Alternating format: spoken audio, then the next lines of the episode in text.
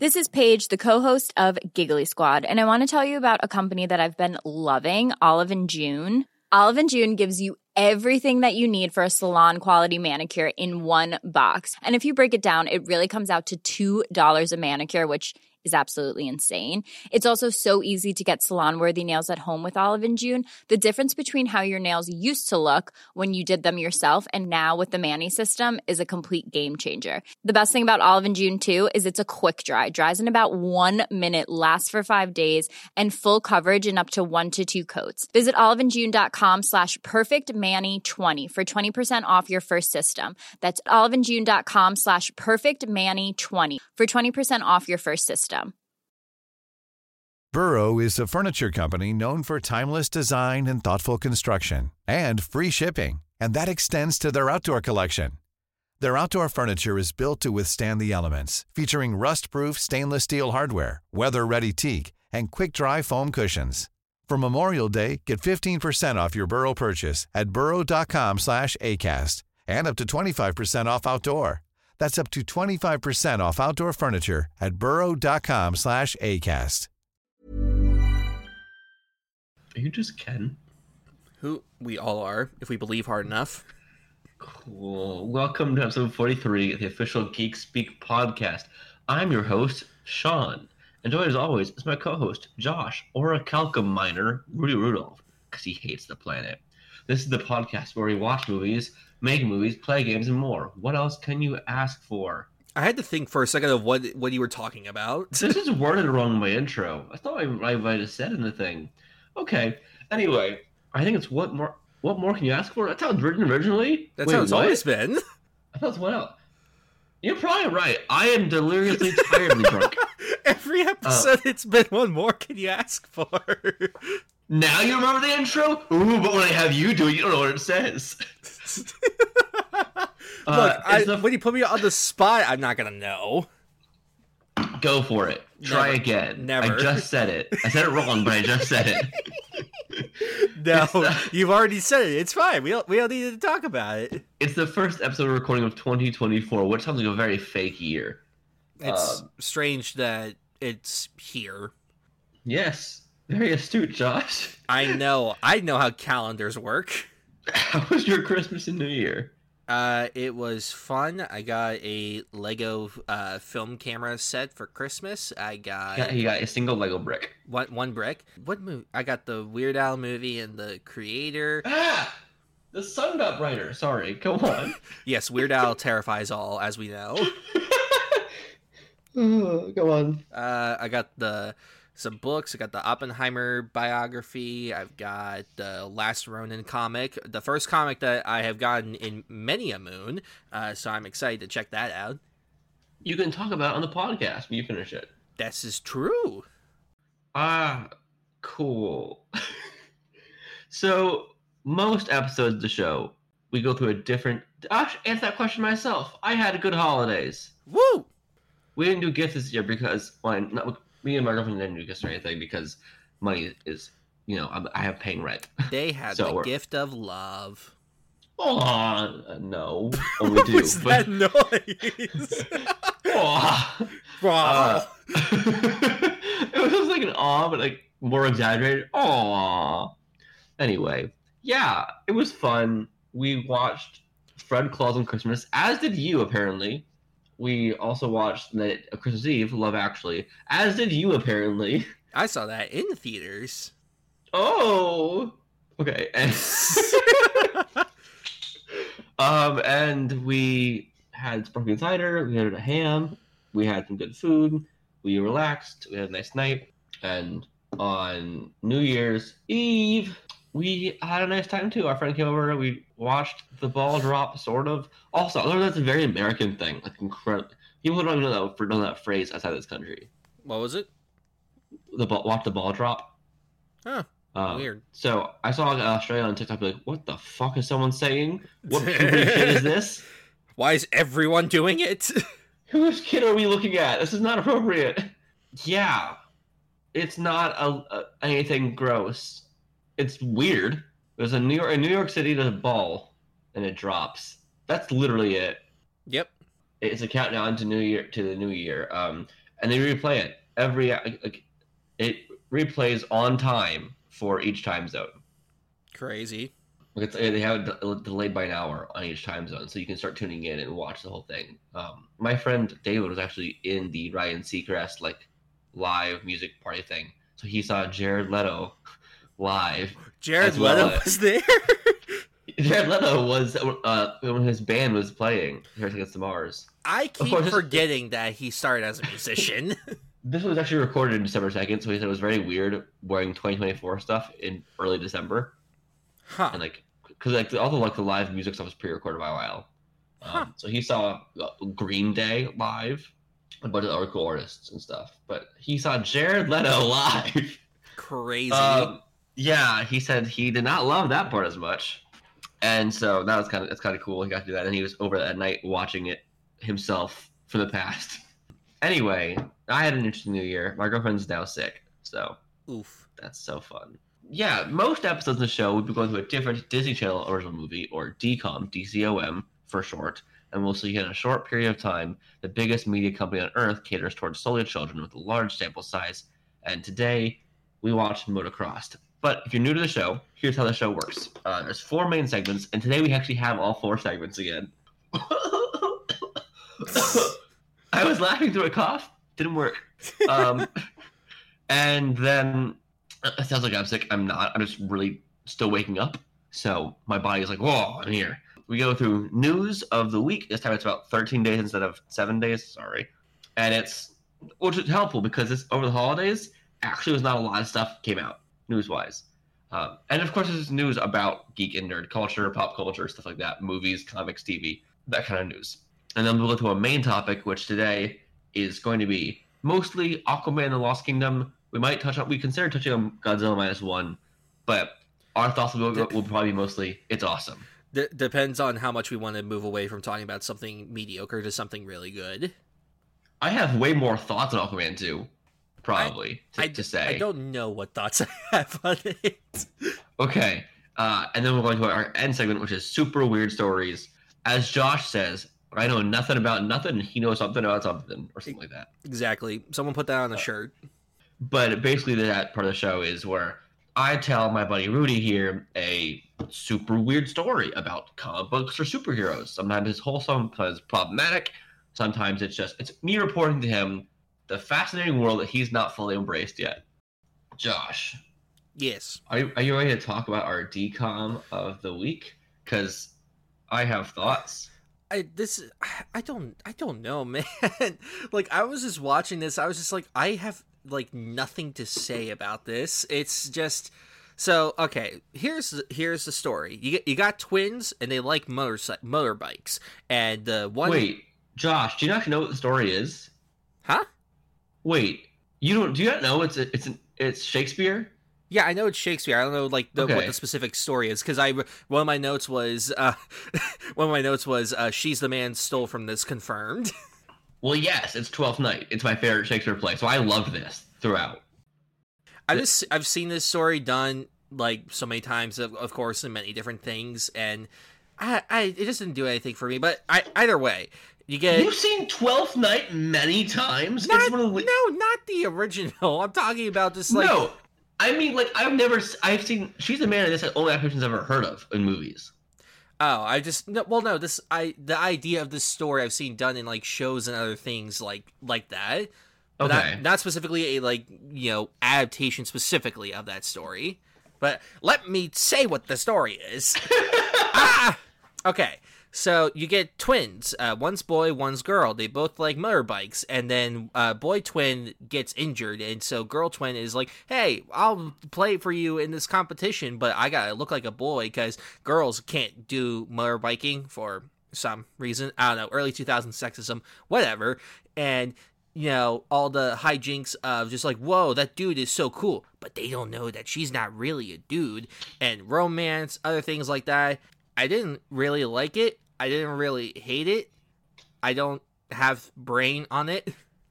He doesn't have brain on it, y'all. Um, yeah, it's. I love Twelfth Night, so I was always looking for who's pairing with who, what's the story going to be. Um, are they going to fold that character into this thing? And uh, there are some events that take place out of. So I again, I directed the show in high school, That's why that's why I'm really obsessed with characters and the lore of the story. And so I like any like attempt at it genuinely because I think it's a, a really, really, really hard show to tackle. Um, because it's hard to get anything right. Uh, because it's if you do it wrong, it comes off transphobic Yeah. and really just homophobic and stuff, which is not the point at all. I could do a whole episode just about the original play, but I'm not gonna do that. But this is fascinating. They took out like most of the character like parallels I can think of. Olivia was okay. So we had our we had Boy in Green in motocross as Orsino. I don't, I don't know what his name is. I, I don't. I, I, don't, don't know. Yeah, and they had Andrew and Andrea are the characters in this uh, as Sebastian and Viola slash Cesar uh, Cesaro Cesaro. Uh, what's the what's the guy's name? Cesario? Well, yeah, Cesario. And for those who don't know Shakespeare play, don't read it. it's too much work. Please don't read this play. It's exhausting. Um, it's a comedy. I think this this overall, I'll I'll focus most on the DCOM though. This mostly to me worked on its own. It's weird if you don't know it's Shakespeare. It's weirder because nothing in this follows. A, they didn't pull enough from the play, to, quite to me. So it comes off a little confusing and rushed at times. Especially the very end of this is just, oh, I like you now. Let's just change around, and I think it kind of just comes together at the end. Um, very bizarre. They added a third sibling in this, Jason. Yeah, he he's um uh, he knows how to fix stuff. Um, I guess they wanted a new dynamic for the siblings. Um, It doesn't really add much to the story, though. I don't know what part Rene the French guy was supposed to play in the That's- story. Thank you. This random French douche shows up to like take the spot when the when I assume Malvolio. Go on. but it's like they find out well no her dad finds out that she's been you know taking the place of her brother and you know he doesn't want her to, to do it. And so i don't know how motocross sports work exactly but i guess it's like you know you're a team and you have sponsors so you need someone to take the place. So he gets this random french douchebag that apparently i guess does it well and he's the absolute bane of my existence. I hate his presence and i hate his smirky french accent Yeah, so it's Malvolio. Got it. Your passion made me convinced. But the problem for that, having that kind of character in this is you don't have Toby Belch or Andrew Aguecheek, other characters to mess with him, and it doesn't come off. You don't have the balance of that, so he just stays smirky the whole time. Also, he's supposed to be also in love with Olivia. Uh, in this character, in this version, it's the girl guy in green likes. What is the guy in green's name? Like- Motocross guy. the Boy. I I don't know horny boy. I don't know. He likes girl with brown hair. I don't know his names in the story. He he likes girl with brown hair, and then he realizes once he gets her, he's like, oh wait, I don't like you. Jason. No, that's not Jason. That's right. Dean. His name is Dean. Yeah, that sounds about right. I can't find what's the girl's name. I don't still don't know that one yet. Dean is not is not the most interesting name. That's why I forgot it. I guess. No offense to your name is Dean. Sorry. I mean, like in terms of a, of a character like this, where he's supposed to be the most suave person in the world, and he looks like his, you know, it's just a little odd. Farron. That's her name. That is that's a cool name, but I don't remember it. Farron Henderson, who also was not a character in this. She just walked by and was a girl. That's it, right? That was her character. I guess. Okay, Josh, if you've not seen, I'm gonna let you talk now. If you've not, so more of the story. So your sister dresses like brother, also shaves head to try and look like boy. I think it's funny is that it convinces everyone. I, I mean I do have to say like casting wise like the two actors aren't related and like when she does cut her hair they actually do look pretty similar so I'll give them that that that was good casting on their part I love there's a scene early on this movie where they pull a genius from the movie Genius and have to just keep switching spots around. oh yeah uh, in, in a shop, and they make the shopkeeper think he's going insane, it's great and I love that. Listen, the movie is not my favorite. It's probably a C or B tier out of the ones we've seen so far. I would rather watch it again than Zenon the sequel I don't. I think it's gonna have more going on, but I just love the original play, and that's all I was was looking for when watching this. So I got distracted by looking for clues of are they gonna bring in Toby? Are they gonna bring in Malvolio? Are they gonna bring in Mariah, etc. And that's where my mind went. I just don't get how like how when Disney does a sport movie like this, they figure out- out how to make the sport like as boring to watch as possible. Like I don't get the It was filmed not interesting. no, not in the slightest. Like it's any shots of them like you know doing the motocrossing uh, is, is done at a wide angle. Then whenever it cuts to like a character's reaction, it is like such an extreme close up of their face that you can't that you can't tell that there's a green screen behind them. It's very strange. And some of them were very weird medium shots where you couldn't tell what was going on. Like I didn't like that.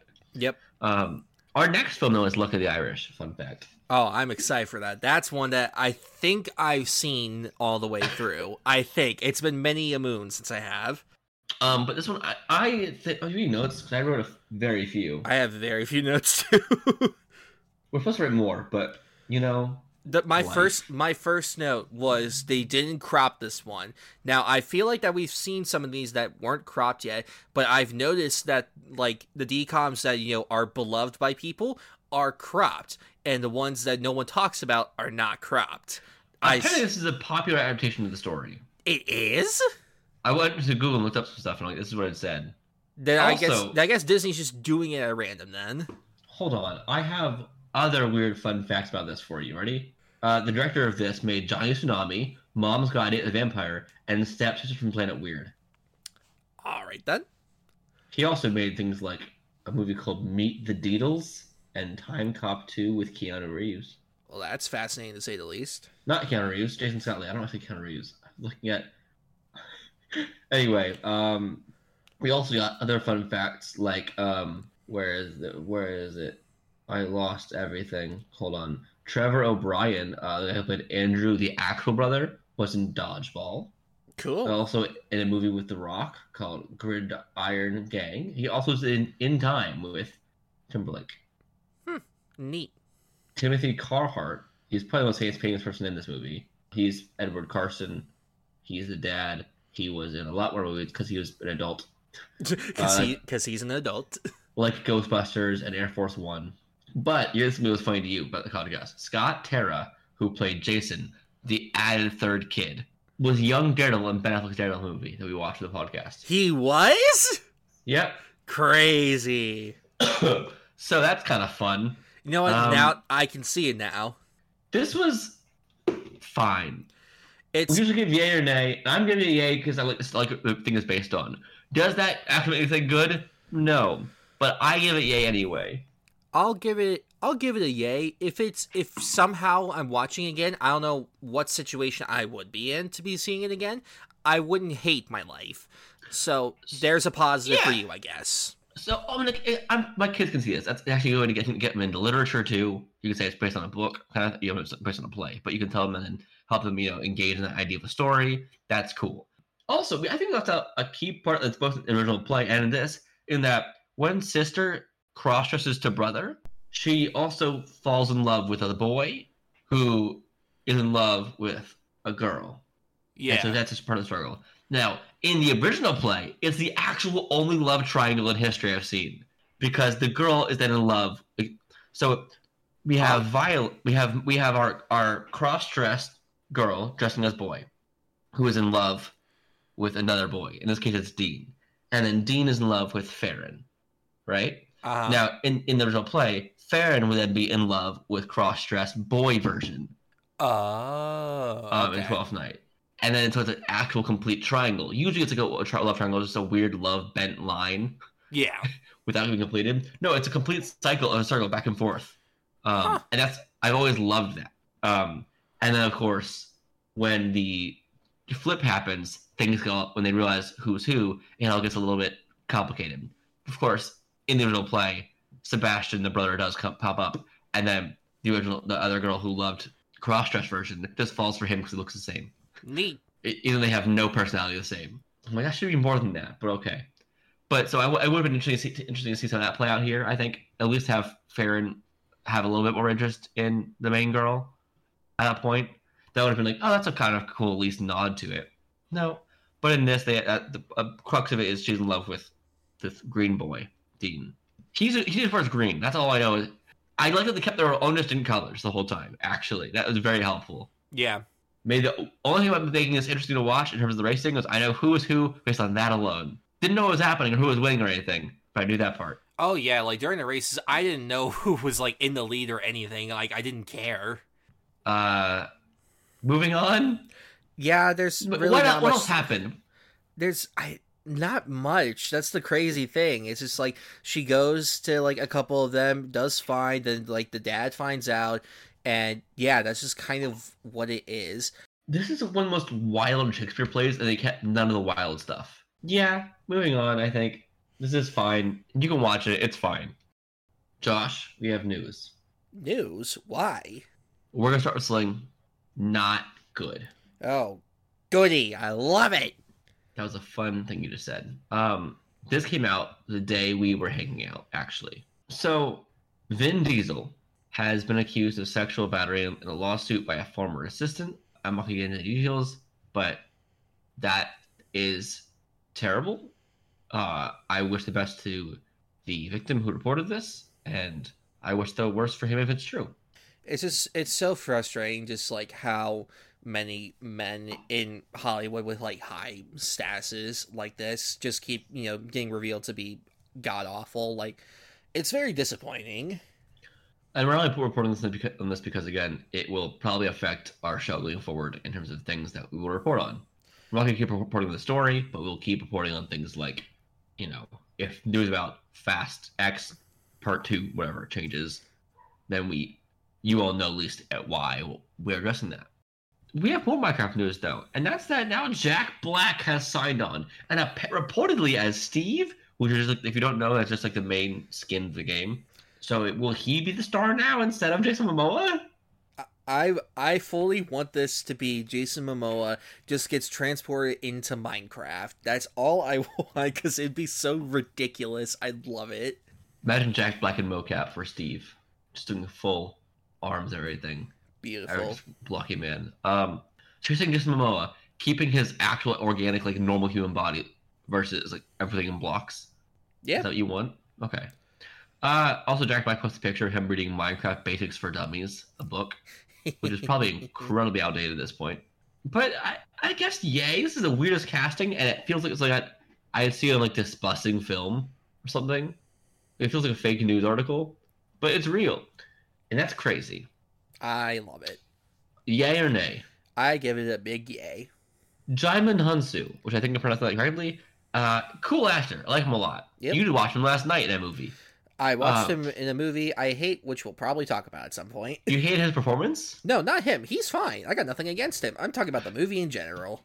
Okay. Djimon Hounsou says he finds it challenging um, with the business side of filmmaking after previously saying how he feels unfairly cheated with the pay over his career and saying, quote, it's not where it needs to be yet. Let's put it that way. That's fair. He It's- is working hard and he is not getting recognized. Like you look at his career, like not only does he have two Oscar nominations, but just like the giant films that he's been in over the years. Like you think that he should be like, you know, a like much bigger actor and better paid actor than he is, and for some reason he isn't.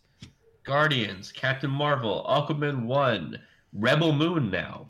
Like it's he's been doing the stuff. Sh- the Shazam movies. Like this is and this the the Kingsman. Like there's uh, many things. Like it's very weird. People also pointed out in the comments it goes here's uh, one of the replies on Twitter about this is saying not just acting either. With a face like his, he should be a household name in fashion and cologne ads. Honestly, yeah, he looks like a good guy. Like give him like actual advertising things too, because that might help us like get, get his face more out there. Besides makeup and stuff, because people usually see him as like Korath in Guardians and or like in fully fish regalia in Aquaman. You know. Yep. Um, so yeah, be, I think it's hard to recognize him you don't know his face as much, but I know his face. He's a good actor. It's sad. He needs more money. Give him more money. Yep. Christopher Landon says he exited from directing Scream Seven. Man, Fair. Uh, and the quote he said was, "This will disappoint. This will disappoint some and delight others. It was a dream job that turned into a nightmare, and my heart did break for everyone involved. Yes, yay, good, good job. literally he was like such a perfect choice to continue Scream and then all this bullshit happened. So like I don't blame him for leaving at all. We're not gonna touch on why again. We If- did that before. We've already talked about it. Go listen to another episode. Which one, Josh? You know? I know because I edited it. Um, it was You got it. We're almost there. It's episode 43. the one where we talked about things. 41. Yeah, Yeah, the end of yeah. So he, Richard Landon, producer directed uh, Happy Death Day and Freaky and Happy Death Day 2U. And uh, we have a ghost came out last year. So yeah, that's it's sad that he's not directing it, but also I'm not gonna watch that movie anyway. So Michael Mann. Are you aware who this is? he's made movies that I've heard are good, but I have seen none of yet. You've not seen his, his movies before? I have Heat. I have the the sequel book that he wrote. I have not watched it yet. There's many things by him I want to see. I just haven't yet. I will be seeing Ferrari within the next like day or so. Okay. D- Uh, have you seen anything by Mr. Michael Mann? Hmm. Ford versus Ferrari. He was an executive producer. He didn't make it though. That's making it. No, it's not. What? You, you think producers don't make movies? Executive producers. It's just a. It's just a credit. You think Stan Lee made all the Marvel movies? No, he didn't. Yeah, he did all the work. That's you take credit for. Anyway, uh, yeah, I've not seen anything he's directed yet. I want to see Ferrari. I want to see Miami Vice. I want to see Heat. I want to see Lucky. I think he's he's made things that supposedly are good. Michael Mann says he's done some studies. Yeah, he's done some studies, man. He's done studies. Uh, He's done studies. He's done all the research. Uh, he's a man of the books. Yeah, he said within the industry, and people are kind of getting tired of superhero movies and becoming more interested in pictures like Heat, if you like. Way to throw your own movie back on top again. It, I mean, like that'd be like if like Spielberg or Scorsese did. Like who who could fault him? Like I've only heard like good things about the movies that he's made. Yeah, I agree. It is funny. Like, yeah, they're more you know my movies. Um, My movies yeah, are good.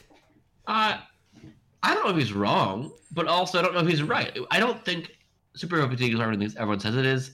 I think people are just will wait to watch at home anything now at this point for streaming, and also are going to be you you can't get by with just an, a good movie at this point for super movies. It has to be actually great or world breaking or something. Because like Blue Beetle, that was good, but everyone's like, you know, it wasn't enough. I'm like, okay, so it's harder to get by with things that are just good. Yeah, I think with like with like superhero fatigue, like I don't think it's I don't think it's exactly what people are saying it is. I think that like films like Spider-Verse and Guardians of the Galaxy 3 like showed that people still love and still want to see this kind of stuff, but those are movies that like have not have not just like a huge amount of effort put into them, but a lot of like style and flair and heart to them. Right. And like the only other comic book movie from this year that has a similar effect, I would say, is like Blue Beetle and the Marvels. But both those don't have like the kind of flair to it like the other two did. Um, but plus, those also didn't have any marketing for them whatsoever. So that's also another big factor as to why no one saw it. Um, but also, like people are expecting these movies to all make a billion dollars now, and like, no, they can't. the fact that a lot of them, the ones in the past, did was purely circumstantial. Uh yeah, or nay on him on these studies of his. Yeah, I'll, I'll give it a yay. Why not? Ferrari's in theaters now. Fun fact. yes, So is Rebel Mar- Rebel Mon Rebel Moon Part One. that's on Netflix. It's Cool. bad. So I, I hated it. I'm wheezing. Just bad. uh, Josh is very nuanced today. I just look, man. He gave it one star Letterboxd. Look, Snyder is someone that I have very mixed feelings on. Not as a I have person- Snyder news. Uh, we'll we'll get to that. Uh, but I as a film, he seems like a decent dude. I hope he's a decent dude at least. Um, but as a We film, are behind them until they're proven guilty or something else happens that make us not love them. exactly, and like his films, I am very mixed on for a lot of them. This one is bad. I very much attribute it to he was like No, Josh, it's a nay, not a bad. what whatever it's a it's a nay look he he was like the head writer of this and whenever he writes stuff um it's usually not that good uh sucker punch is terrible. Uh, Army of the Dead survives because he's not trying to make an important movie. He's trying to make a fun zombie heist movie. And then with this, he's going back to trying to make it an, an important movie, and it's it's not good. Well, he should have probably stuck with a very very original pitch for Star Wars, and then because I think there's some things changed because he had he could have strayed from Star Wars. This is just a copy of Star Wars, Inglorious Bastards, like so many other like fantasy and sci-fi movies that it has nothing original of its own to say. It's God. The the film also looks terrible. Like he was the DP of this one, and he at least learned his lesson from Army of the Dead, and every shot isn't in an extreme shallow focus, so that's good but it also just looks bad. Like it looks like the film negative was dipped in cat piss, and it looks awful. It's God. I I could rant forever about it. I'm not. I'm not going to. Maybe if we do an episode on Rebel Moon, but yeah. I don't think the oh. director's cut can save this. There's clearly scenes missing, but it's not going to fix the poor, shallow characters. And by characters, I mean people that say words. God damn! They God are damn! they are not characters. Josh, if you meet Zack Snyder and he heard this, what would you say to him? I would be like, I like some, of the, I like these. I would say what films I like. I would say I have immense respect for him as a visual storyteller, and I would just, I would want to just sit down and talk about his process because I'm Understand genuinely curious. I want to understand the man more. I have no opinion on this yet because you know I've not seen it. I might not. I'm yawning and dying. Snyder news. Uh, you like Zack overall so far, from what we are aware of? He seems like a decent dude. From what we are aware of, and we've said about everyone, Zack, listening. I know you listen to all of our episodes. Of course. Also on comic book fatigue, Zack Snyder says he has comic book movie fatigue, saying the movies are in a cul-de-sac now. He adds they're no longer interested in capable they're no longer interested in and capable of telling self-contained stories. No one thinks they're going to a one-off superhero movie. I actually agree with that part more than anything else. No one thinks they're going to go. People think they're doing homework. I think at this point, and they're tired of that. I know like people don't want to go see the Marvels because it's you know it's attached to the wider world, it's the multiverse, whatever. People don't want to go see Blue Beetle because it's part of the DC or there's all this other stuff. Like I get that actually. Yeah, I just think it's ironic he's talking about self-contained stories, and he himself has Look. posted that Rebel Moon is like this whole new universe and everything like that. Like, my guy, you are part of the problem, also. But it's the start. It's different. he Uh, made one self-contained superhero movie with Man of Steel, and then the other ones were all these big universe setup stuff. I'm sorry, Zack, but you are part of the problem. Now, also about Snyder, Nolan, Christopher Nolan says there's no superhero superhero sci-fi film coming out these days where I don't see some influence from Zack Snyder. When you watch a Zack Snyder film, you see and feel his love for the potential of cinema. Do you agree with Nolan here? Uh, look, I get they're friends, and I get friends talk about friends like this. Um, well, the reply says, "I mean, I respectfully disagree." like I, I don't even know like what he means by like influences. Like, does he mean like slow motion? Because like the only filmmaker that does like big superhero like I don't know like I uh, like like comic book Like- iconography like, like- panels and stuff is Snyder. Like no other comic book thing's like filmmaker. way too much, bud. Whatever. I'm editing this. I yes. anyway. like yes, I agree. it's I I dis I respectfully disagree, Mister Mister Nolan. I like the word. I think I do agree, agree with him that you can see his love for the potential of cinema. That's probably true. Yeah, I believe Snyder really loves what movies can do. I I love Man of Steel. Josh doesn't. I do love BVS Ultimate Edition, edition which should have gone to theaters out in that version of the movie. Because the extra half hour isn't the end of the world. It just isn't. It's I I think I like Zack Snyder's Justice League. It's confusingly messy. I don't know, man. Whatever. I think Snyder has a cult now. Not in terms of him actually running a cult, but like he has followers that will just be an army for him. And it's so confusing. he can literally just post "I woke up" on Twitter, and they would somehow spin that into that confirms that he's bringing back the DCEU. We got I'll give this a yay. I think buddies supporting buddies. Yay.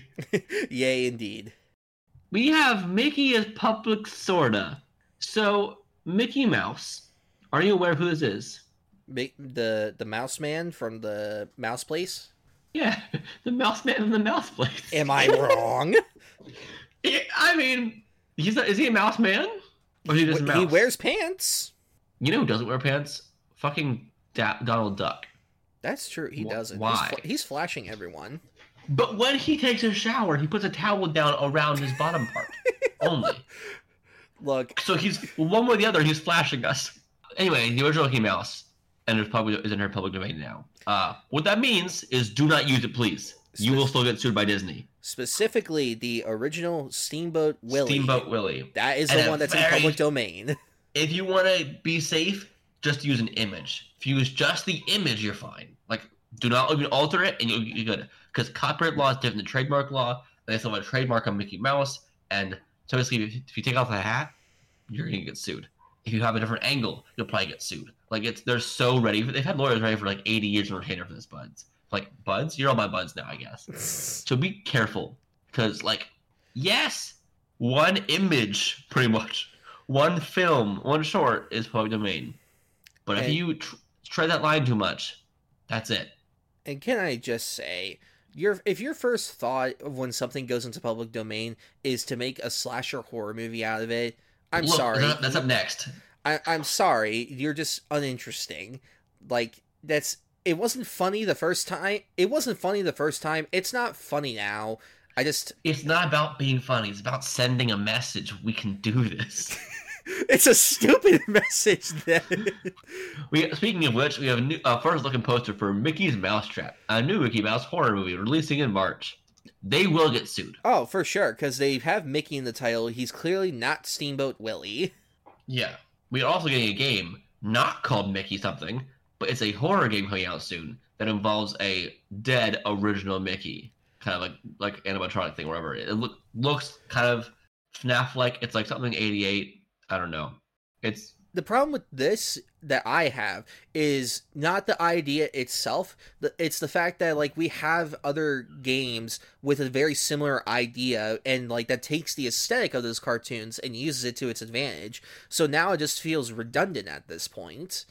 Like Bendy and the Ink Machine, I feel like is the best version of this kind of idea.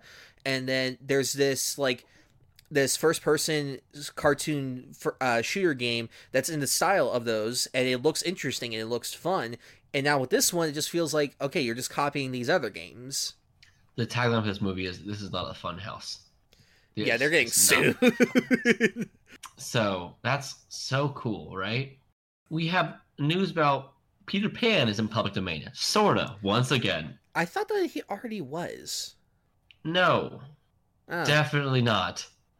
Very hard no. The original Peter Pan book, created by J.M. Barrie, is now public domain. Which I think is also Peter Pan and Wendy. Same story. to my knowledge. Um, I love Peter Pan, and I am now actually considering writing a feature film for this. Do and it. trying to capture the magic of the character. My goal with making it would be just convince my friend Todd he's a cool character. That's literally it. Anyway, yes, to this being public domain. But again, be careful. Disney's Peter Pan is in public domain. Neither is the Once Upon a Time version, which is also still Disney's version. Also, if your goal with this one is to do dark and twisted, it's been done on Once Upon a Time. Don't do that. Now, you can have Peter stab some Lost Boys. That's in the source material. Um, you can, so, you know, you can go a little crazy with it, but don't just make I'm evil and edgy now, because that's not interesting and it's been done. yeah But yay, I am excited to see what this brings. I really kind of want to work on a movie version of this now that is faithful and fun. Uh, Godzilla. You're aware of the of the, of the big lizard? he's tall and green Sometimes.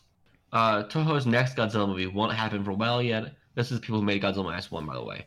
Uh, movies are the power of works. I want to have a good idea, a good script, a good director, and a good cast, and work on it carefully because Godzilla is a character that is worth it. I love that mentality. That's for all of art, though. Cool. yep Jeremy Renner. he's the bowman What? the bowman you know he shoots the bow I thought you said Boatman. i mean no, he, it was, it was a could sn- shoot a bow too if he tries Uh, my first thought was no, Josh. It was a snowplow. um, so Jeremy Renner is returning to work just under a year after his snowplow incident. That's why I was saying that. I thought you were saying he got hit by a boat. I'm like, no, it was not a boat. It was a snowplow. I'd be more confused as to how he got hit by a boat. Look, man, it's just a challenge out there. But cool. I'm happy for him. Get work. Woo. I'm I'm glad he's good enough to do it now. Give us a Hawkeye season two just to annoy Josh. If it's a Hawkeye season two, it just needs to be Kate Bishop. No, we're okay. Fine, Ronin. Bring him back to. I think it goes against the first season. Bring back Ronin now. Now we do have a reported potential Kang recast, but I'm not gonna get into that because we don't really have a good source yet for it. It's it's So- not confirmed yet. No, and I, I'm fine reporting rumors if I have it like from like Variety, Hollywood Reporter, something that's like a very but verifiable source. Yeah. So, But if it is confirmed, I think this is a pretty dope casting. We'll get into it if it happens. But we'll get into right now a different Marvel thing involving casting. Okay, Steven Yeun, uh, reportedly, according to Hollywood Reporter, uh, has dropped out of playing Sentry in Thunderbolts due to scheduling conflicts because the strike has pushed back so many different things. This sucks. Yeah, I get that reason if it's true. I saw someone tr- trying to report fake, like, trying to spread misinformation about this, saying he quit because he read the script. Ha. And people were like retweeting and stuff like that because they just didn't look at the source. I want people to read the sources, please. But yeah, I give this news a nay. It's sad. I thought it would be really interesting casting. People are mad because he was also not a white man for the character for the part. Like I don't, I don't care. yeah. Give him a DCU role. That's starting up. We got potential. Every character's open at this point, pretty much. Make him Batman. That would be an interesting choice. So, Sentry is no longer going to be Steven Yeun, if he ever was going to be the first place, officially. But uh, you know, it's all a little murky. We never got after coverage confirmation from him or Marvel, so it's fine. That's our last news piece, Josh. What do you think about this? Yeah, that's sucks. Yeah, that sucks. Yep. Good, good thoughts. You're very nuanced. I I am. I'm insightful. It's time for your favorite segment of the world. Which You ready one? for it? I don't know. Aquaman and the Lost Kingdom. This is a segment we have. It's it's a segment for today. Oh, We watched it. yep. The DCEU goes out with a very Whimper. mild whimper. I don't think James Wan is entirely the fault of this, but I don't know who is. it's definitely a script thing. That's for sure. For the record, Josh and I both didn't hate it. I have very mixed feelings on it. Yeah. There's a lot that there's stuff that I like, there's stuff that I didn't like, and the stuff I didn't like mostly revolves around the script. I was with my girlfriend Nicole, and afterwards she's like, "Oh, is fun," but she also said that um she there are parts where she'd be would want to fast forward through, and there are parts where if she was watching at home, she'd be on her phone. I'm like, yeah, that's fair. Yeah. It's it's so funny and we'll get into this, but it takes a story that should be like very simple and straightforward and for some reason makes it so overly complicated for not Laura Capcom. Yeah, like for really no reason. I don't like that the message of the movie partly is help the environment, but they caused the problem in this movie. Like it should have been that the environment's just getting worse because of human beings and what they're doing. It's very strange because like the first movie also tries to tackle it, but it also f- just completely forgets to tackle it. And like this one, they're just like, all right, we'll we'll actually tackle it, and they don't do a good job at tackling it. Oh, it. also for, going to this, this is non-spoilery. First, we'll, we'll say this is spoilers at a certain point. Yeah, we- We're gonna you'll you'll be safe, and if we spoil it by accident, we'll you can skip whatever. you know, you know how it works. Yeah, there's timestamps down below every episode. I didn't put that in the notes so I actually say that on time one- one time. Yeah, this the first movie, I'm also confused because they brought up the fucking environment stuff, which was important, and almost going to wage war on the surface world to try and fix this problem, and then Aquaman defeats him, and they never address it again. like that's still a problem, bud. Yeah, And in this movie, it should have continued like that. Like it's still a problem. We need to find a way to the surface and actually find a way to fix this. That's not what it's about. It's about Black Manta he wants revenge. finding a magic stick. Yeah, he Black, found a magic stick. Black Manta finds a magic staff that's evil, and he wants revenge, and the staff makes it the most complicated revenge story I think I've ever seen in my life. That being said, the magic stick, his black trident, is the same as Loki's scepter. It's also a FaceTime call with a weird thing from space. That's around. why they say Loki. Okay. You just got that? I didn't understand it. I was like, why are they referencing Loki? this makes no sense. It's the same exact thing. okay, then. They were trying to lampshade, uh, they were trying to lampshade it, but it's like, hey, it's a reference, but now we're addressing it. Patrick Wilson is fun in this. He's a very he's a completely different character from the first movie. Yes, he's not the same person, but he's fun. I I will say like I very much enjoyed this the story of like you know these two brothers that hate each other had to learn to work together and everything. I I think that Jason also, and that's not a Patrick spoiler that's in the trailers. yeah, I think Jason and Patrick did really good with that. I can you answer me one question that have, that has never been answered, really? Probably not, Okay, but cool. go go on. What is Arthur's personality besides I'm relatable? His personality is my man and Yahoo. Yeah, he does the, the goofy scream a lot. Yahoo! I would say. I would say the first movie he has more of a personality, like with the you know yahoos and stuff added to it. With the yahoos. Uh, does he though? Because from his beginning, it was a BVS. I'm a serious and broody, and okay, before maybe is just poking with a stick at a camera and swimming Yeah, away. so Justice But it- League. Justice League. it was I'm broody and I'm drinking alcohol. I get splashed by water. Actually, sorry, that's the trailer. In the movie, he's also I'm relatable, cool guy. Okay, which one are we talking about? Justice League or the Snyder Cut? Both, honestly. His he doesn't have a personality in his movies. He's just Jason. He's just Jason Momoa having fun. Is that enough for a character to personality? I don't know. I mean, I didn't hate watching him. It's more character than all the characters in Rebel Moon. See, I find ways to tie things back. And then in, in stuff like in this, he's just like, eat a cheeseburger, man. Eat some fries and a beer. It's like, what? Yeah, What? the, I'm the ultimate dad. Look, I have a kid now. I'm a dad. Yeah. If there's any major complaint I have, and there's a lot of complaints, uh, the humor in this sucked.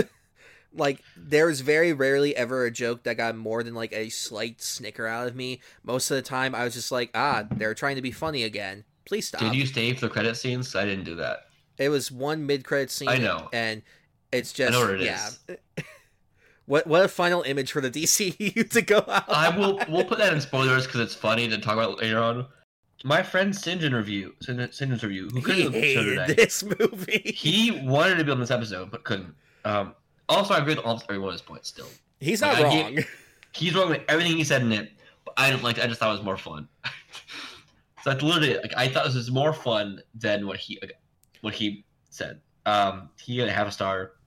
His first line of this is saying not to be dramatic. But that was one of the most abysmal movies I've ever seen. He also told me later he would have given it a zero if he could have.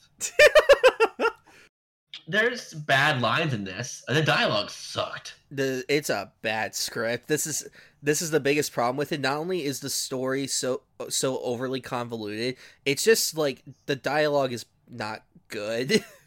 Momoa was the writer on this. he got he has a story by credit, so I don't know how much. James Wan. There's a lot of writers in this. One, two, three, four, five, six. If you count one in Momoa. Uh, there's there's an original writer and then other people who are writers. Interesting. Yeah, it's it's definitely one of those movies where you can tell it's just it got put through the ringer so many times and I have no idea what the original like vision of it was. The original writers also wrote Aquaman King of Atlantis, the weird like green and yellow chibi short stuff. Interesting. Uh, it's not a short. Uh, it's a you said on it was on a Max. It was like the yeah yeah Abdul Mateen needed to do more of this. That's what I'm saying. Like you have this like fantastic actor with such a already a fully established character. I'm gonna kill Aquaman and everything he holds dear. and like look, it's a basic revenge plot, but like I'm fine with a basic revenge plot. It works. It worked in the last film, and like and it I could have really it could have worked here, but they made it too complicated. I liked last time that he had nothing, that he had to ask for help. And this film is like, I have a crew and I'm paying them minimum wage, and we have a you know we have a ship and a mine and a rig, and everyone's got guns and weapons. Like, where are you? How are you doing this? I God, I And guess that was before he got the Trident. Last time, Atlanteans funded him. I don't know. What? I that's actually my biggest question in the whole movie is the the entire stuff of this makes no sense because he has resources that were never explained. Not even like in a lazy way, like, hey, remember when I got this thing? Yeah, that really paid off. Like, nope, I don't get how the Trident repaired his suit. it didn't. Then how the fuck did the suit get repaired? The power suit he never used again. Well, then like his helmet, because he hadn't repaired his helmet at all. Then. He- had other. He had a table of other helmets. Oh, I missed that then. Yeah, he's, he's basically just wearing a wetsuit with a helmet. I love the whales, so I genuinely love seeing whales or sharks any, any time I can. Not in the water with me as much, that's spooky, but like, gotta see a bunch of whales on camera making a bunch of sonar. I laughed when the baby made sonar. Like, it looked so stupid. I understand it made sense. Okay, we're not going to address the baby question in this yet. Because when everyone's had a line, we're not going to address. That'll be spoilers. Okay. Some other points for my set friend. Some points for my friend Sinjin. He brought the global warming thing, how it's all about done by an evil person. Yeah, that's stupid. Also, the main theme of family, brotherly, brotherly bonds, uh, and like, you know, Orma's in prison for a year and like beaten and abused, like starved and stuff. And at the end of the movie, Aquaman's like, "I told you, I'm always there for you." No, you were not. It was the weirdest thing in the country. I, I just, my first thought in the movie too, like, what do you mean you're always there for him? You let him rot yeah. for for I think years plural. Also, Aquaman struggles to the political political side of being king, um, and the council of vetoes every decision he makes, but he does whatever he wants anyway. It's like, ah, I can't do anything. Okay, I'm just gonna go do that thing anyway with no consequences. Yeah, like he talks about how like uh, breaking Orm out of prison is gonna, you know, start a war, and then he just does it, and then there's no consequences for it. What is okay? We're gonna, Josh. Explain orichalcum. I don't really know If you can. movie, the movie barely explains it. It's like some some resource that the old Atlanteans had, and it, was like destroying the planet. So then they were like, "Okay, this is bad. So let's bury this forever." And then the evil skull people that power the evil trident are just like, "Hey, we need this. So like, go take it and burn it, so that way we can survive and live and all that." And I don't. I thought that it was to power Manta's ship first, and that's not at all what it was for. No. Did you enjoy seeing Randall Park back? I thought, I mean, sure, like I don't have it. eh, I guess. Uh, yeah, Stephen Shin, his character, is back, and in the beginning of the movie, Manta is like, "I am looking for a way to defeat Aquaman," and they're looking for Atlantean stuff, wherever, and he's helping. Because last at the end of last movie, Stephen Shin met with him, and they're going to go. And also, Stephen Shin is Randall's Park, Randall Park's character, if you're not aware. Um, and though they're going in the Arctic, or whatever, and I thought this is the same thing as National Treasure in the beginning. and then they go and they find ice with a monster, and a monster kills like everyone but that besides them too. And then they go into the hole where the monster is, and the monster is It's gone. Gone. Never addressed again. and then they find a trident, which they wake, which later on Manhunter wakes up and things have been solved, and he's fine. Confusing. So, Aquaman has a baby now. He's he's a dad, and Sure. they left out Mara out of the marketing, which I think is no matter what side of that conflict you were on is a good move for the movie because it they don't want to bring any of that drama one side or the other into the movie. I think, and that's what they're trying to avoid. yeah. I will say I liked I liked Amber Heard's performance. She didn't do anything, but I liked she was all, she was fine. Uh, Nicole Kidman, on the other hand, I did love in this, but I didn't believe her in this. I But- the, most of the side characters in this, like Amber Heard, Nicole Kidman, uh, Dolph Lundgren, I- who I completely forgot was in the first movie. You I- did Yeah, and they just like don't have anything to them in this one. like Temuera Morrison. I think had more to do in this than He- Nicole Kidman and Amber Heard. I think it's so funny that the end of the first movie shows him and Nicole Kidman like reuniting, getting back together, and then she's like not there at all with him, which is very strange. All I want to see is my two sons working together. Really? What about your When was that clear? also, when was that clear? yeah. Do you want to get into spoilers this movie? Also, anything on plot wise we can say non spoilery that you thought was interesting? I will say, when the DCU resets, I will miss the costume design from this. The costume design. the Yeah, the costume design of this is really good. Still. I, the DCEU, I think, has the best superhero costumes of any franchise ever, and I think because they all felt unique and different to each culture. Like in Justice League, looking at the side by side of everyone, like Flash's suit made sense for that character and felt like made by him.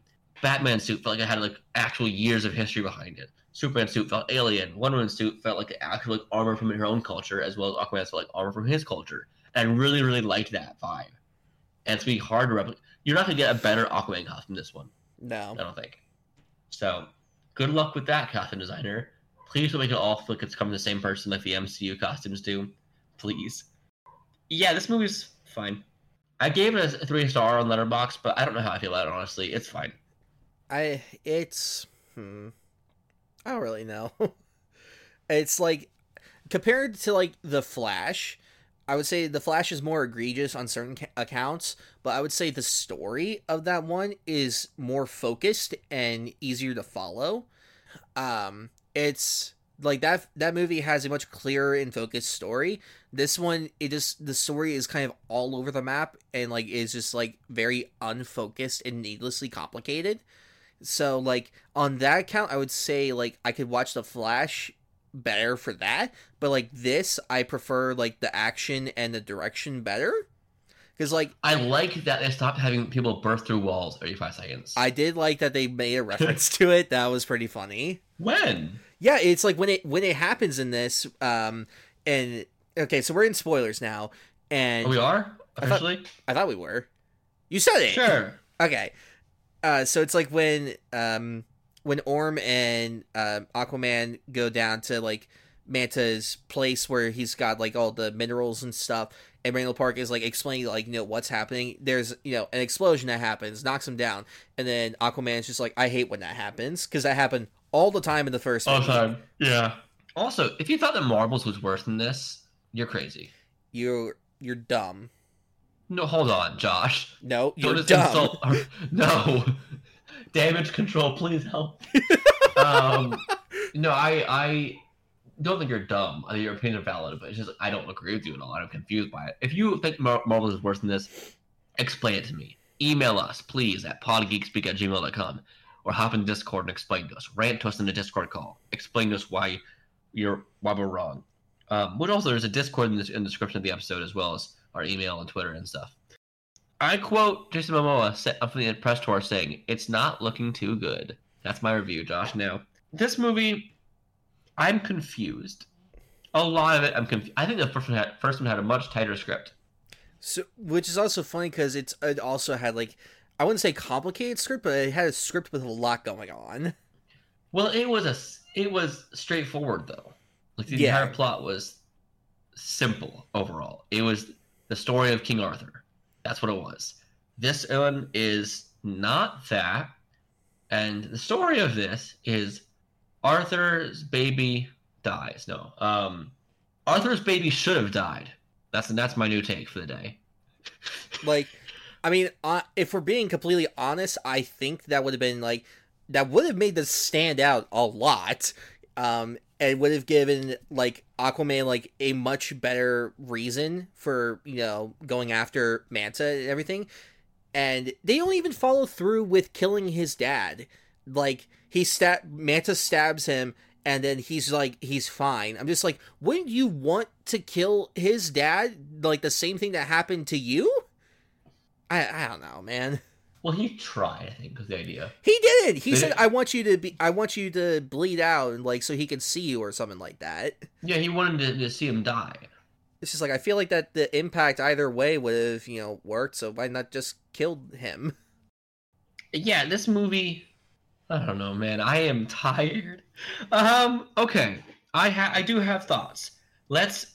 The plot of this movie, which is not the same as the trailers. The trailers made it seem like a much different story, honestly, to me. The trailers made it seem like a much more simple revenge story. Yeah, Like very simple. I'm not mining for Orichalcum to build an uh, underground empire of demon people. That's weird. Not needed.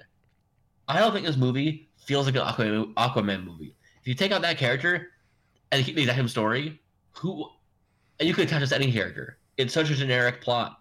I wanted more out of that. I wish Aquaman was blonde. Still a problem for me. I think if there's Okay. any, if there's any positives I have with this is that James Wan understands that this is like a comic book movie, and so like not only is there like just weird visuals and stuff, there's also just weird shit in this. Like the the prison that Patrick Wilson is held in is in the middle of the desert, guarded by skeleton people that drink blood. Like that is pure comic book insanity, and I love it. And I feel like that he and James Gunn are the only directors working in this field right now that understand this insanity, and I appreciate that. Everything in the Orichalcum mine looked plastic. It was a set. I was happy that I that there were sets in this movie. Yeah, but it still looked fake to me. It I don't really bothered me. I don't care. I prefer it over just CGI nonsense. Uh, Cinder just messaged me saying, if Aquaman 2 had zero haters, I'm dead. uh, yeah. Let's talk about the plot of the story. So it opens with Arthur doing a, model, uh, a narration again, like the last movie.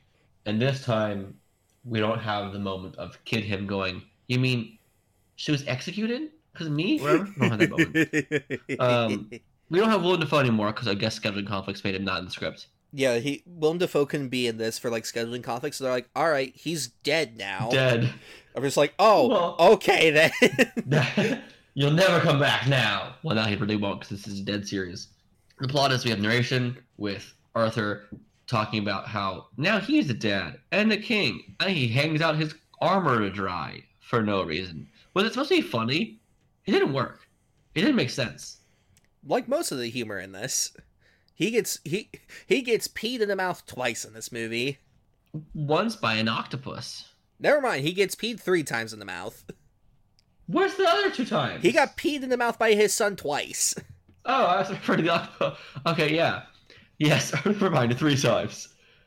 Uh, the octopus is fun in this. But so the story opens with Arthur talking about his, his say, I'm a dad. I live I also live with my parents still. Parent, singular. No, parents. He splits the time difference. He's he's in Atlantis and his dad. He's still a child of divorce. Going back and forth. No, it's it's not divorce. It was just like they got they had they were forced to be separated. Look, man, I don't know. Do you hear yourself? uh, yeah, but he's basically a child of divorce, going back and forth between houses as like a grown man in his forties or whatever, and his wife also lives with him in both houses and their baby. Weird scenario. You know, I would probably just stay living at Atlanta. I think he's just visiting his dad, but it comes across like I'm living there too. I think he's living there. I think he's because he's, he's is he just living there and being a king down below, is on like you know going to work nine to five down below in the water. I guess. weird vibes. Um, and then he's like, "This is the best thing in the world." Sometimes though, he pees on me. I have to dodge that, and he doesn't ever.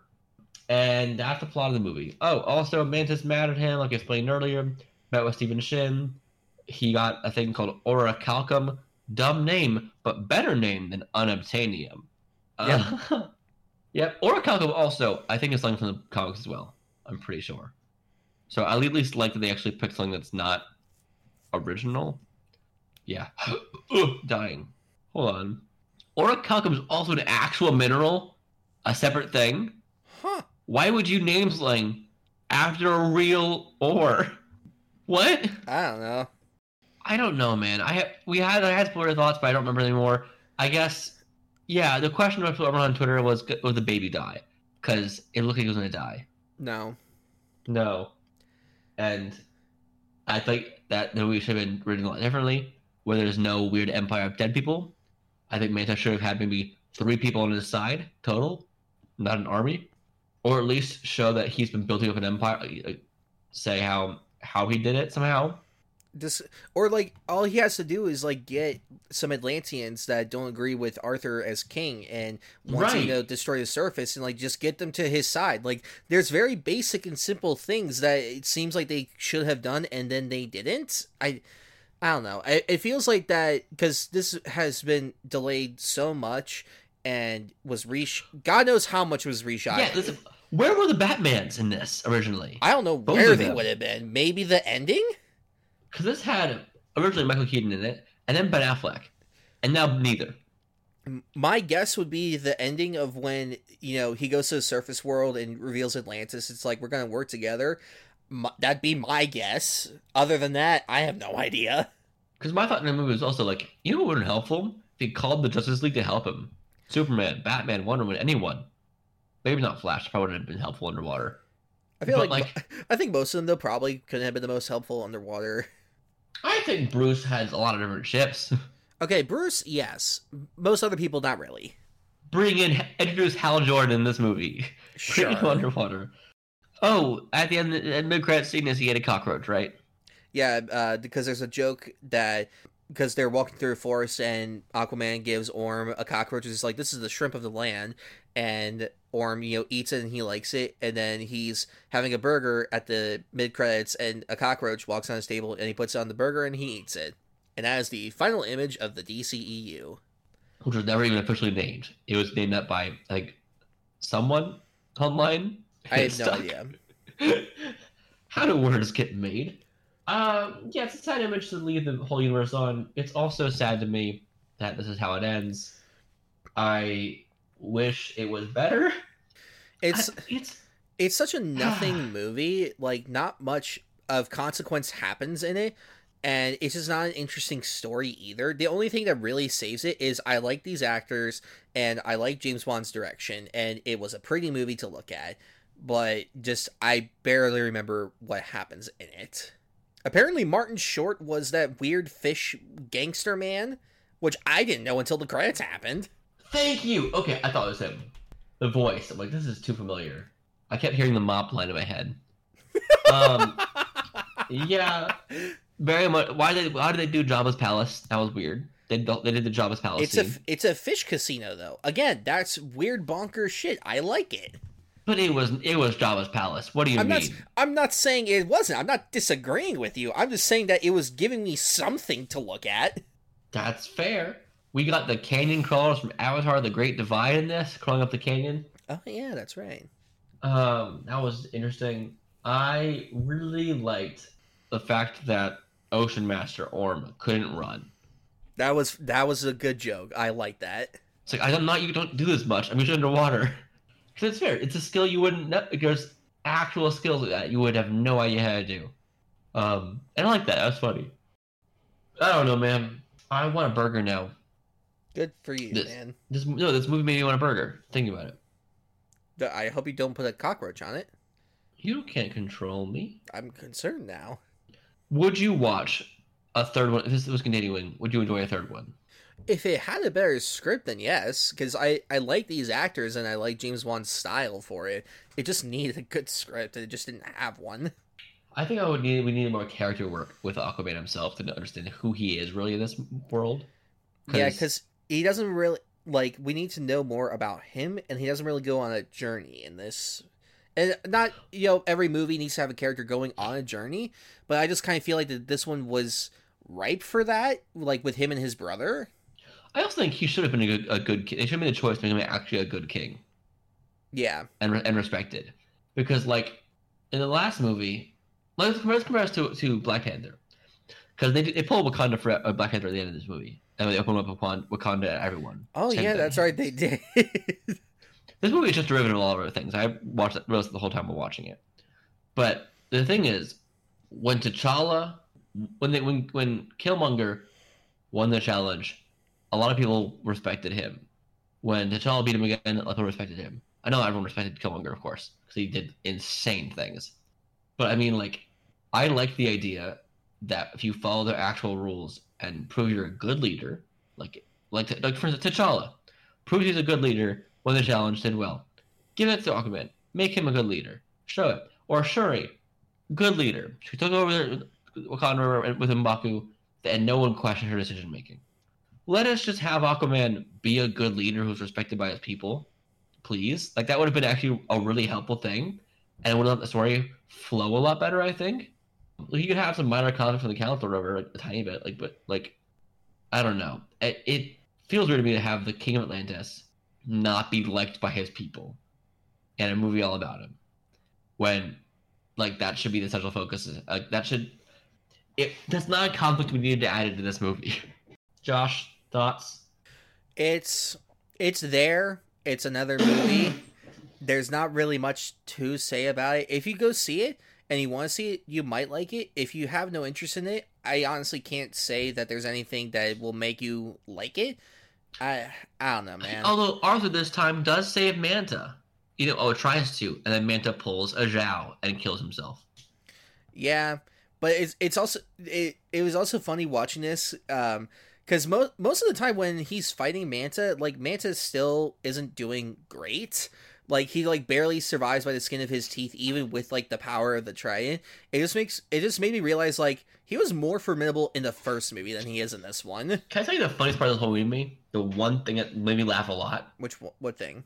Aquaman threw the black trident at the crypt keeper bad guy. Okay, Mhm. he caught it. Aquaman thought, "Fuck it, I'll do it again." You see, that's Aquaman then threw his golden trident, and it worked this time. Pulling see- a brave. Pull, he pulled a Robin Hood. Yeah, he he split the arrow down the middle, broke the other trident. I'm like, okay, why did you try it again? You see, that's the thing that I love about this Aquaman. He is a himbo through and through, and he will just think before he ever actually thinks. What? He will think let before me, he thinks. Let me rephrase. he will act before he thinks. There you go. He will think before he ever actually thinks. Yep, that's Josh's brain today. so I think that was the dumbest thing, and I, I I laughed, but like, what the fuck is your plan plan here? Throw it. Fucking didn't work. Next Turn plan. again. Do it again. What if that one didn't work? Yeah, that's your only weapon left. Let's get rid of that one, shall we? He'll just go up and start punching him. the last movie, the villain was main villain or side villain Black Manta. In this movie, it was main villain Black Manta, side villain for like a minute and a half, or when he had the Black Trident. I thought, are they really gonna do this? Are they gonna really gonna have him be evil again? I'm like, I'm glad they didn't make him evil again. I wish they just had him had it not. Also, the power of brotherly love saving him was so fucking stupid in this movie because Yeah. you don't know each other at all. But You- but he calls the two brother. memories they the two memories they played was the half a second from Aquaman one, where they're like, "Good luck" or whatever, and then one second from this where their mom is saying, "Hug me," you know, your dad just died, pretty much. It's like this is not the brotherly love moment that should snap him out of this. I don't know. Maybe don't do this for our mom, something like that. Not, I love you, brother. I helped you be trapped in prison and abused for years. Weird vibes. Just kill the baby, man. That's how I want to end this part of the. I just kill the baby. I I don't I don't hate babies. Let me preface this. like I have a baby nephew who's amazing stuff. I love babies. They're great. But let's kill this baby. The plot of this should have been early on. Manta the the the scenes in the trailer with, with his house burning down should have been like 10 minutes into the movie. It really should have. that should have been a, a huge catalyst. That should have been the movie's about is both an equal side revenge. And then i need orm help me. I know I, I and and orm you know like could have been like i helped us get our mother back. Help me revenge my father. Something like that would have been a better story for this much more straightforward. And then you can still have a magic black trident or whatever but don't make it a ghost facetime call. I Yeah. don't get this t- choices in this. And james wan i respect you. I actually respect everyone who worked on this. This is this is not any one person's fault. This is a mess that became from studios changing people changing th- two or three Batmans. You know, we had a lot of things happening. A delay with COVID probably messed with it. Also, there's like so- Delay with strikes. yeah, there's like so many factors that just like made this not work. Uh, at the end of the day, I'd probably watch it again. I would. I I'm, don't- in, I'm in no rush to watch it again. I kind of want to force Sinjin to watch it again. If you, don't, also, if you don't know who he is, he's a friend of the podcast. He's been on before, and he'll come on again this year. I think he might murder you if you do that to him. Look, man, he, he loves Tarkovsky. This is the same vibe. I don't think so. Don't but hey, so? to to each his own, I guess. That, that's our thought. So Aquaman, Lost Kingdom, yay or nay? No in between, one or the other. If there's no in between, I guess I'll give it a nay. Like this is For not what the, this isn't the worst comic book movie I've ever seen, but it certainly is not a good one. I give a yay for one reason and one reason only. Josh, ready for it? sure, Whales. that's a good reason. Yeah. Also, the octopus was fun. Yes, I I loved again. This is back to the insanity. I love that he used an octopus to for a jailbreak. Like that's so stupid. I love it. They It's- gave him Aquaman Seahorse. Yeah, It's Storm, right? Is That's the horse's name? I think so. Yeah. Yeah, Storm. Like it's his actual comic book pet, and I love that. Uh, they designed it. This, this be really cool, actually. I like the look of it, like this weird neon blue kind of vibe. It looks like bioluminescent. I like that a lot. Um, one thing that's cool is because this is like deep, deep ocean. Remember, they could make any creature look like anything. That's fun. Um, weird Jabba the Hutt scene. Weird Black Panther ripoff. Weird ripoff of other movies now. I, I what is this movie? Can you explain me in one sentence what it is? Uh, Yahoo! Thank you, Goofy. Moving on. Josh, I didn't explain this very fully in the beginning of the episode. So, what is a super weird story? So I know nothing about comics and nothing involving it. Uh, like yesterday, I found out that Batman, uh, his mom is Jewish, so he's part Jewish. So I never knew that. Uh, this, but just an amazing example of how I know nothing, and Sean knows more than me. So he just rants to me about things. I'm like, huh, that's certainly a super weird story. Are you at least aware Spider Man is Jewish? I am now. I didn't know that for the longest time. Okay, he said I am now. I think meant like this exact second. Uh, now I know. Uh, he even speaks like Yiddish in comics a lot. Okay, this is once again from my trusty book, The League of Regrettable Superheroes by Jon Morris. I've not pulled one of these out in a while, Josh. This is You true. ready for it? I don't know. What do you think this character's gonna be about? Um, something inappropriate. This is Ultra, the multi-alien. So very inappropriate. Ready? You ready to hear the, uh, a quote from him? I should I be scared? No. I've somehow become a weird alien. Four of them. You know what? Me too, but if I became a weird alien that there was four of, I'd I would react the exact same way. Okay. So, Ultra, the multi alien, debuted in the 60s. Can you guess to what company? Uh, DC. Yes. This is a. I just I picked a DC character because Aquaman is DC. And the DCU is starting it up, bringing Ultra, the multi alien. Debuted in Mystery in Space number 103 at DC Comics, November 1965. Created by Dave Wood and Lee Elias. Uh, okay. So, I don't even. He can fly like a bird. He can. He uh, has he has magnetic forces, lightning powers, and super strength. All because four different aliens have four different powers, and he's all of them in one person. Sometimes his body is split into four parts. So not like, not down the- four separate people, but four parts. I'll show you a picture, okay? I need to know. And I need you to describe what you're seeing on the page. oh boy. Like his body is divided into, into quadrants. Sending this to you now, Josh. Here we go. Enjoy that image. So it so so he's got so he's got a chicken leg, a big bird leg. Uh, the left half of him is Doctor Manhattan, and then the right half of him is Bigfoot. But green. I guess. And the Big Bird part is actually lightning. okay. okay. See, it says dazzled by his lightning powers. I mean, I I guess this is creative. Also, he's wearing tiny whiteys. he really is. Okay, so in the mid 60s, the space race between the United States and the Soviet Union was very much in the minds of, well, everyone. Sputnik, um, Yuri Gar- Gar- Gagarin, and space dog Laika were practically ancient history. The moon landing was still half a decade away, and so two of the great super- superpowers were competing to rack up as many interstellar firsts as possible and come out on top. It only makes sense that superheroes would make a race for space as well. Of Fascinating. course.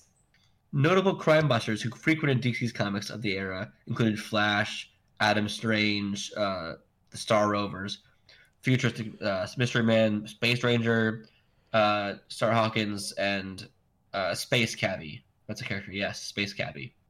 Outer space was so intriguing to people they needed a Space Cabbie. So, but the weirdest of all of them was Ultra the Multi Alien. Capturing the jet age appeal of the daring test pilot, Ultra's alter ego was the unlikely named Ace Arn. The man that you see behind this picture, this ginger boy, is named Ace Arn. It's a great name. He's a space flyer from the not too distant future whose rocket crash, whose, rocket crash lands on a strange alien world. Ace then stumbles across four otherworldly criminals in the middle of an arms deal and becomes the simultaneous victim of the questionable quartet's strange ray guns. I'm confused by this already. because why do we get all getting shot turn him into them? How would it not? Naturally. Okay. See, their brand of gun was designed to transform the target into an obedient member of the shooter's alien species. How convenient. How convenient. Struck by all four at once, Ace is transformed into four aliens in one, with one each quarter of his body dif- differently transmuted. His left leg, uh, being a blazing lightning bolt possessed by electric powers. His right leg, a feathered talon that grants him the power of flight. Imagine it being able to fly from one leg. That's like Hermes shoes, but only one shoe. Yeah. That seems awful. It can literally on the thing you can see there's like one Hermes wing, and then of course, on his uh, right upper body, it becomes his and along his right part of the head becomes a shaggy mess of powerful green muscles, like the Hulk. Okay, and his hairless blue left side is now possessed with tre- tremendous magnetic powers. Alien abilities notwithstanding, Ultra resembles a mixed up box of puzzle pieces. Likewise, he assembled his superhero. Likewise, he assembled his superheroic pseudonym by making an acronym of his assailants' home planets: Ula, Laru, Thraga, and Raygon. Uh, sticklers will want to know that the final A is taken from Ace Arn's own initials. Oh yeah, there are sticklers to the character apparently. Uh, the newly dubbed Ultra uh, turned tragedy into opportunity by using his tremendous powers as a scourge against intergalactic crime. Well, for a little while anyway. Mm. After eight issues, the comic in which his story unfolded was canceled, and Ultra was retired. The multi alien is occasionally revived at parent company DC, albeit indignity heaped upon indignity, usually as a butt of a joke. So, I think this character actually has potential. I think the idea of having someone that has like basically f- got- kind of like it's super it's. Kevin Levin. It's Yeah. Kevin Levin from uh, Ben 10 original. I, I think characters like that are always like neat and interesting, and like there's pot- I think if DC brought him back, I think that that could be interesting. So, fun fact, he's actually come back a few times. Oh, Like in the New 52, he uh, was reestablished as a result of an experiment on Lord Bythes, uh, in which he combined the DNA of alien prisoners in an attempt to create a, the Slayer of Worlds. So, like, they actually have used him occasionally. Uh, he's in Bat- the, the Brave and the Bold for an episode, uh, episode called The Siege of Starro. He makes a cameo appearance in Superman Unbound. He's discussed on a segment with uh, Conan O'Brien, calling him a mess. I don't understand why Conan O'Brien knows who this is, but fascinating. Would this be a character you want to see in the new DCU? I think that it could fit for like if if if Gunn is going for a more comic accurate universe and like really ups the zaniness, then I would say yes. I think I don't think he would be a main villain, but I think it would be like a fun villain for like Superman to come across. Well, he's a hero. You you, you know what I mean? Hero villain, would- it's it's all the same. Josh, if you were hired to pitch this movie, would you do it? I mean, maybe I could. Make Jason Momoa Mr. the Ultra Man, Ultra the Multi-Alien. In the new DCU, have him be Ace Arn, the, sp- the test pilot. Yes. Give this to Glenn Powell. so this is a character that's I think weird, but like actually interesting enough that I would enjoy seeing something with this character. Noted, his reappearances in like things like media and comics have usually been as backgrounds in the drawing, uh, because that's it's easier to draw that four fun thing in the background than it is actually give him a purpose. Although, like, I think the idea of being to fly, having lightning powers, magnetic powers, and super strength, those are cool powers to have for a character. yeah. So, like, you could do a lot with him. Make him their new Iron Man. Make him their new starting a universe. Uh, any final thoughts on this character, Josh? Neat, interesting, uh, not too horrifying. So I'd say that's a positive. Any final thoughts on the episode as a whole? Like of everything we talked about. Yeah, Uh, neat as well. cool. Even the needle thing is neat to you. Wow, I don't know. let's see how it is. You're doing great today, Josh. I know words. Uh, thank you for listening today. My name is Sean. That's not how I end this at all. I'm Josh, and this and this is uh the podcast. Josh, where can I find you online? I am at places. I'm on Twitter at JRudy28, uh, Instagram JRudy16, YouTube Josh Rudolph, and Letterboxd at Nerd4Film28.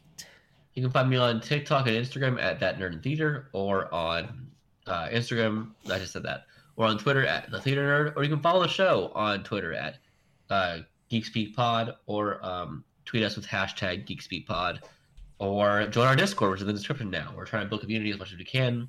I would love to see dear all, all you wonderful faces down in the Discord, and where you can help comment on different episodes, vote in tier lists, play games together, etc. Um, and you also can email the show at podgeekspeak at gmail.com, and we will read your thoughts aloud. Not like you read your mind, but like read your thoughts that you send us, like your emails. Not, yep. that, you- not that you know. You have powers to read minds? You, not that you know. Oh, well, now I know. Oh no, he knows too much. Um, thank you all so much for listening to this episode. It was a blast, and we hope to have you back next time for Luck of the Irish, and probably an even weirder story. I have some ones I'm gonna pull up, make Josh uncomfortable. Yay. Um, all right, thank you for listening. Have a good day. Goodbye. Hi, I'm Daniel, founder of Pretty Litter. Cats and cat owners deserve better than any old fashioned litter. That's why I teamed up with scientists and veterinarians to create Pretty Litter. Its innovative crystal formula has superior odor control and weighs up to 80% less than clay litter. Pretty Litter even monitors health by changing colors to help detect early signs of potential illness. It's the world's smartest kitty litter. Go to prettylitter.com and use code ACAST for 20% off your first order and a free cat toy. Terms and conditions apply. See site for details. Even when we're on a budget, we still deserve nice things. Quince is a place to scoop up stunning high-end goods for 50 to 80% less than similar brands. They have buttery soft cashmere sweaters starting at $50, luxurious Italian leather bags, and so much more. Plus, Quince only works with factories that use safe, ethical, and responsible manufacturing. Get the high-end goods you'll love without the high price tag with Quince. Go to quince.com slash style for free shipping and 365-day returns. Hey, it's Paige DeSorbo from Giggly Squad. High quality fashion without the price tag. Say hello to Quince. I'm snagging high-end essentials like cozy cashmere sweaters, sleek leather jackets, fine jewelry, and so much more. With Quince being 50 to 80% less than similar brands. And they partner with factories that prioritize safe, ethical, and responsible manufacturing. I love that. Luxury quality within reach. Go to quince.com slash style to get free shipping and 365 day returns on your next order. Quince.com slash style.